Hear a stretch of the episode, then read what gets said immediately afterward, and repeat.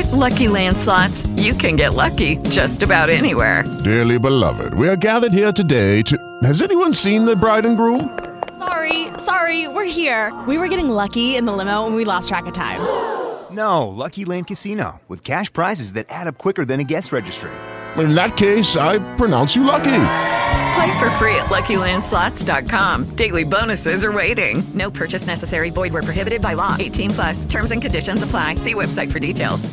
Step into the world of power, loyalty, and luck. I'm gonna make him an offer he can't refuse. With family, cannolis, and spins mean everything. Now, you wanna get mixed up in the family business. Introducing The Godfather at ChumbaCasino.com. Test your luck in the shadowy world of The Godfather slot. Someday, I will call upon you to do a service for me. Play The Godfather now at ChumbaCasino.com. Welcome to the family. VGW Group. No purchase necessary. Void where prohibited by law. See terms and conditions. 18 plus. Air, as in backquote Air Jordan, Shoes is Ben Affleck's fifth time directing, and while not as good as Gone Baby Gone, it's slightly better than The Town and Argo, and certainly better than Live by Night. In my opinion, he's a far better director than he is an actor. Which is good, because he has an important role as Phil Knight, CEO of Nike, but too much screen time. The main star here is Sonny Damon, who's Nike basketball talent scout, and works with Rob Bateman, mostly serious Howard Tucker. Good to see him back, and Peter Marr in Nike's Portland headquarters in the mid 1980s. Together, they set out to make something of Nike's floundering basketball division, with all their revenue coming from selling running shoes, and being outperformed by Converse and Adidas. While Michael Jordan is central to the story, they specifically don't show him at all, as this is the start of his journey to superstardom. He's represented by his mum, Delores Davis, always great dad Tennon, and agent David Messina. While it's about negotiating a deal, that's not the only focus, with most emphasis on Sonny and his relationships with his bosses, Jordan's agent and parents and others in the real world. Reminds me a bit of Damon's performance in Ford vs. Ferrari, and how the film brings to life the passion and drama behind professional sports. It serves as a good companion piece to The Last Dance. Some good moments of levity, including the ending, some good 80s songs, some touching moments, and all over in under two hours. The strongest aspect of this film was definitely the script. This combined with a quality cast that meshes well together makes it work. All of the characters fit their roles nicely.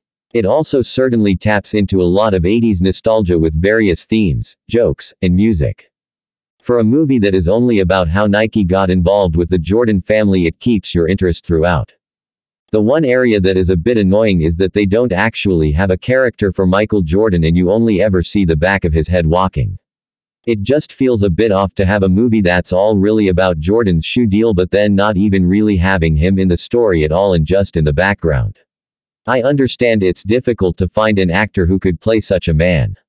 Jordan himself may not have even agreed to that but it leaves a gap in the story in my mind. Overall, it's a solid movie for those interested in sports and the apparel industry surrounding them. It's also very well acted and succeeds with several comedic lines. I recommend seeing it for sure.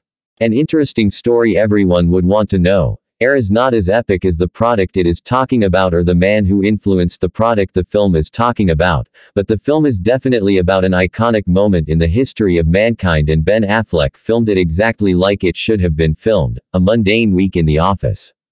It's not a sports movie, only a movie about a sports legend and how a shoe company's attempts to sign him to a shoe deal become a cultural phenomenon that fully changed the game off the court more than it did on, after all, who actually plays basketball wearing Jordans.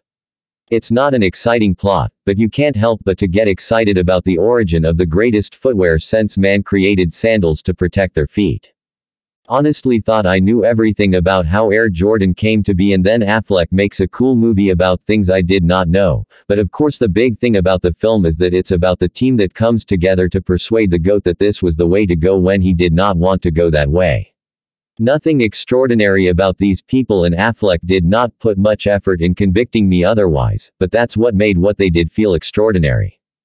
As a movie it seems like a total cliche of movies about the 80s, showcase the music, video games, etc., but Affleck does know how to use his friends like Matt Damon to weave an interesting tale of one of the greatest moments in history, and you know it is. Even while expressing how not out of the ordinary the moment was at that time. Hollywood stopped making movies, so the charge goes, and yes there are fewer and fewer examples of actual cinema being made and even fewer that find success at the box office. I thought this might be a breath of fresh air, considering the star-studded cast, and the wealth of talent available to a director like Affleck, but bafflingly they chose this obscure story and likely they all signed on like sheep when the project had a confirmed budget, I would too, probably. Still, it's difficult to call this cinema. Frankly, I found the film to be bland and boring. A giant ad for a megacorporation, and one that only shows the protagonists in a relatively positive light. Dull really. 5 stars. All dressed up and nowhere to go. Dishwater is dull. So it's two hours of a company designing a shoe for a basketball player. Filled with shots of 80s nostalgia and energetic performances. If you are a brand worshiper or you worship basketball players, you might love this. I am neither. So I rate this on the merit of filmmaking. There's really nothing special here. It relies heavily on nostalgia and an 80s soundtrack to hold momentum that normally would just be a boring idea of a film of people working at a marketing office. Yawn. It kept me interested enough but just enough by the performances by the actors. But not really enough meat and potatoes for two hours worth.